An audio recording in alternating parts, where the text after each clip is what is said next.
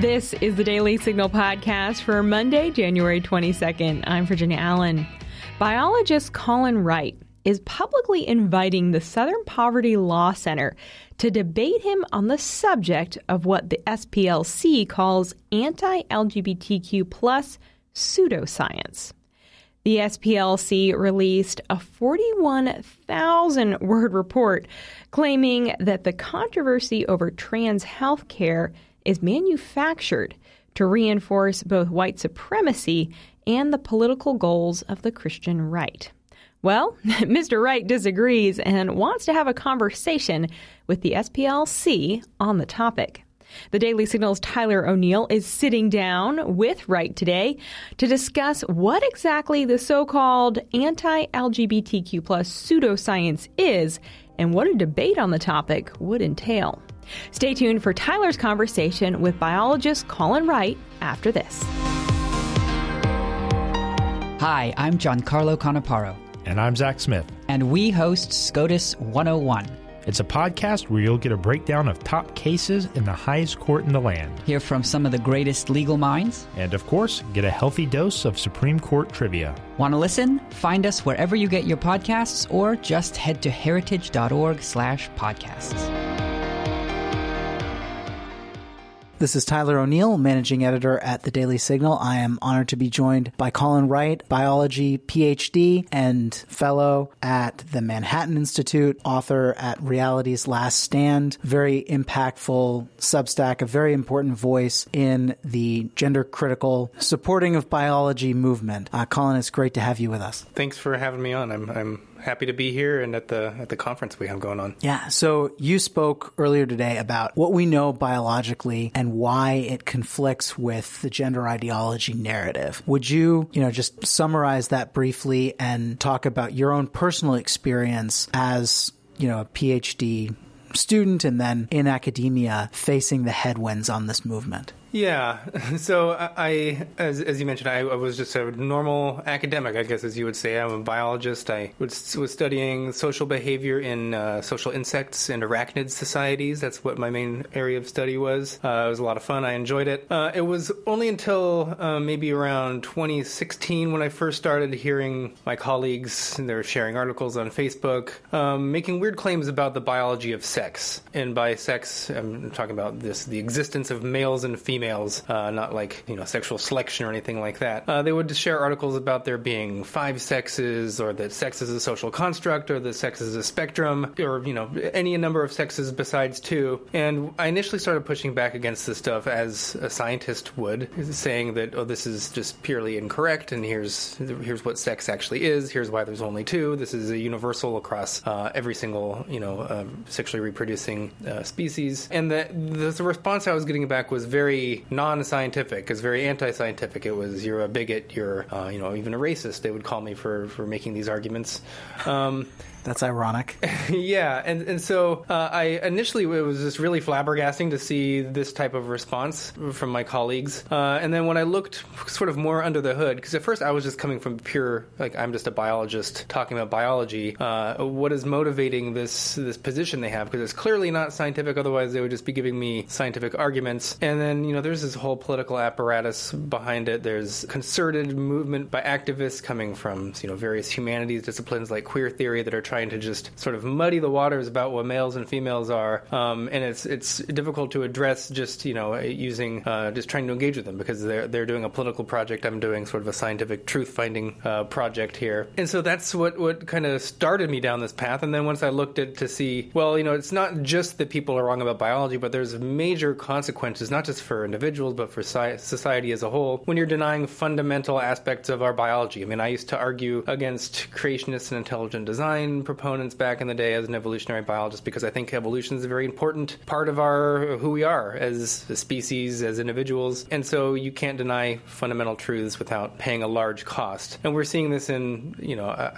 most specifically and most horrifically, I think, in what we call gender affirming care medicine, where it's this idea that sex isn't any one thing, that sex is a spectrum, that sex is uh, something that exists on multiple levels, and that your brain sex can be out of sync with your physical sex, and this can be cured by giving you hormones hormones and surgeries to make your you know your body sex align with your mind sex, and you know to me this is just wildly regressive and anti-scientific and horrific, grotesque, any other word you want to throw at it. And so this is sort of what I've been focusing on because uh, it's incredibly important. No one else is really talking about this to the same degree, uh, and I'm just hoping we can restore some sanity in this debate and just you know focus on what's true because that's that needs to be your guiding principle. Even if you care about social justice or whatever, like you can't be just unless what you're doing is is first true. uh, and so that's what I'm. That's kind of my my approach to things right now. Yeah, I saw. I think I saw a journal article where, in a scientific journal, where a researcher described someone talking about their you know gender affirming care as a form of art, uh, which I really thought kind of hit the nail on the head with what some of this actually is. Yeah, that's the so this this idea of gender affirming care. You know, they're, they're coming at it and saying that this is life saving care. That this they need to have this, otherwise they'll commit suicide. But then when they ask kids or adults, you know, about gender affirming care and what they'd like to have done, it is really just whatever that they want to do cosmetically. And there's cases where you start, you know, saying you have dysphoria, and they just give you this this huge list of things you can have body contouring, you can have your breast removed, you can have implants put in there, you can, you know,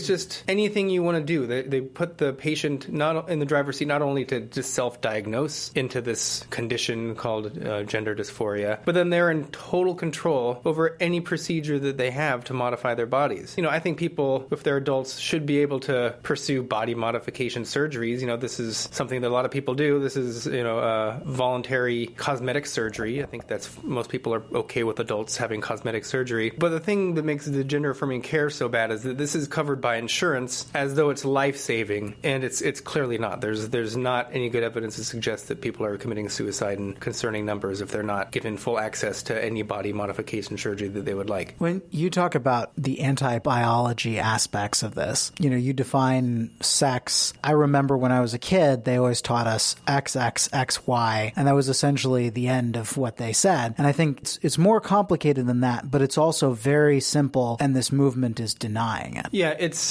what we learned in school is mostly correct, but there are some nuances that are important to just keep track of. Uh, so, one important thing to keep track of is this distinction between how sex is determined versus how sex is defined. So, a lot of biologists mix this up too. I argue with them daily. Um, well, they'll say that, well, we all know that sex is determined by chromosomes, or sometimes they'll use that as, you know, uh, a way to say that, you know, people commonly say that sex is determined by chromosomes, but that's not true. It has, it's determined by all these other different factors together. So, the main issue here is that when biologists talk about how sex is determined, we're using the word determined uh, in the way that a developmental biologist would talk about it, which is how, you know, when we say a tissue is uh, determined, it ta- it's about how a tissue is sort of put on a trajectory to develop into a certain appendage or organ, things like that. So when we talk about how sex is determined, what we're saying is there's a bunch of different organisms, and some of them determine sex by things like chromosomes, where the genes on your chromosomes cause an embryo to develop down a pathway that leads to being males or females. Uh, some other organisms, like alligators and other reptiles, they don't use sex chromosomes. They use temperature, and the temperature that they're incubated at is what caused them to develop into males or females. These are what we call sex determination mechanisms. These are the upstream causes of one's sex. Um, it's not to be confused with how sex is defined. So, how sex is defined is based on the type of gamete, either sperm or ova, that an organism's uh, reproductive system is organized around to produce, essentially. Uh, and that is the universal definition. This applies to humans and alligators and birds and uh, any other organism that reproduces uh, by fusing two different gametes. Um, so, they, they, try to confuse people by saying, well, sex is determined by chromosomes. Uh, well, that's true. It's not defined by chromosomes. And so, that's a really important distinction to make. Uh, you know, the mechanisms versus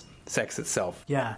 And when it comes to the movement, it's interesting, I think, when you talk about the development of gametes, you know, small gametes, sperm, male, large gametes, eggs, female, generally, you know, it's almost like the transgender movement, if they were to successfully transplant working set of, you know, gonads to produce gametes into another person, would that be a, a full change of sex or would that not?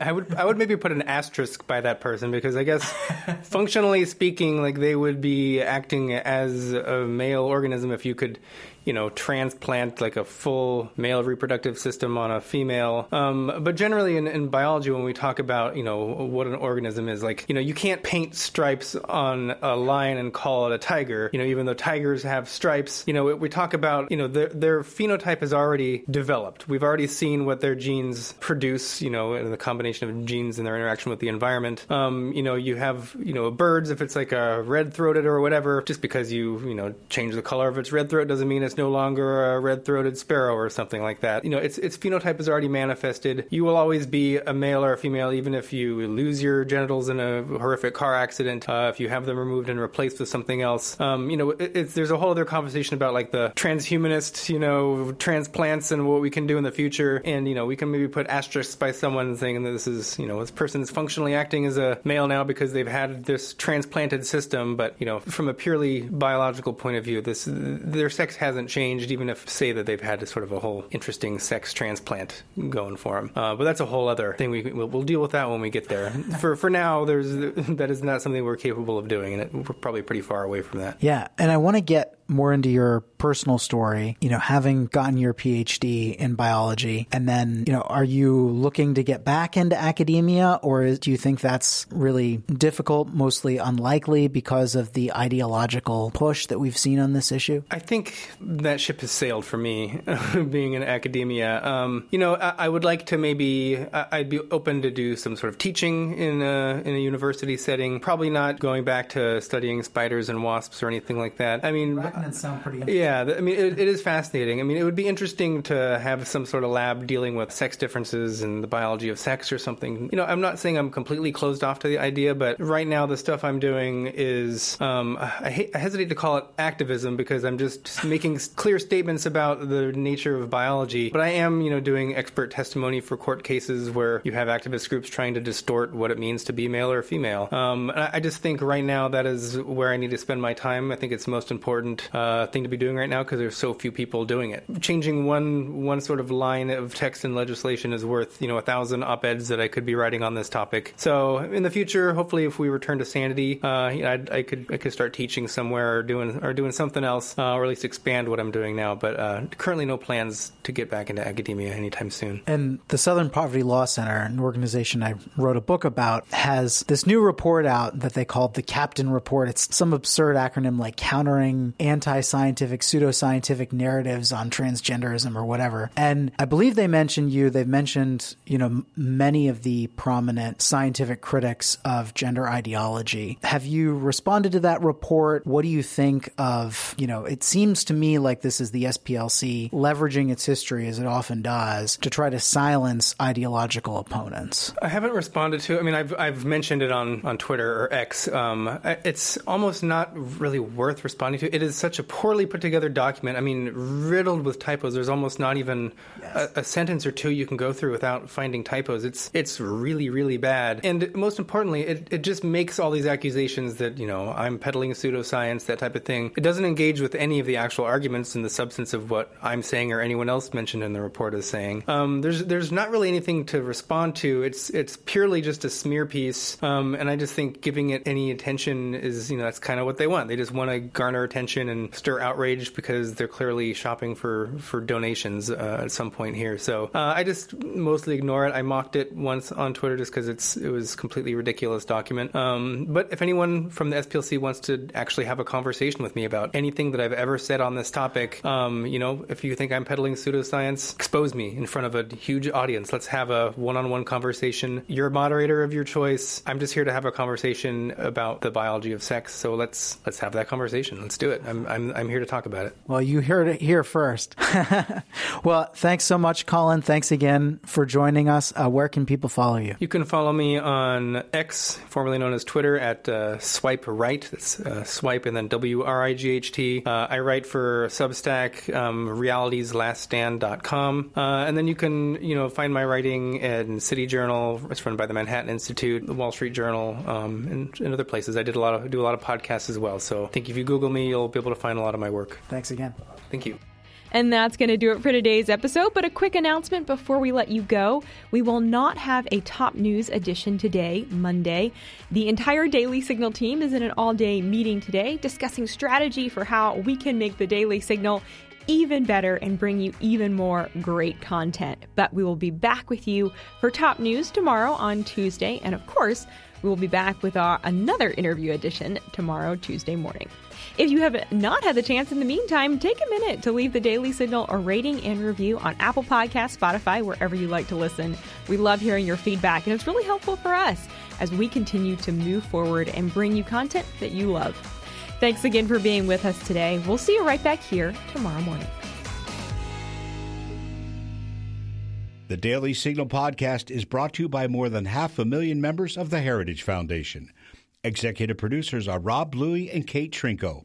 Producers are Virginia Allen and Samantha Aschieris. Sound design by Lauren Evans, Mark Geiney, and John Popp. To learn more, please visit dailysignal.com.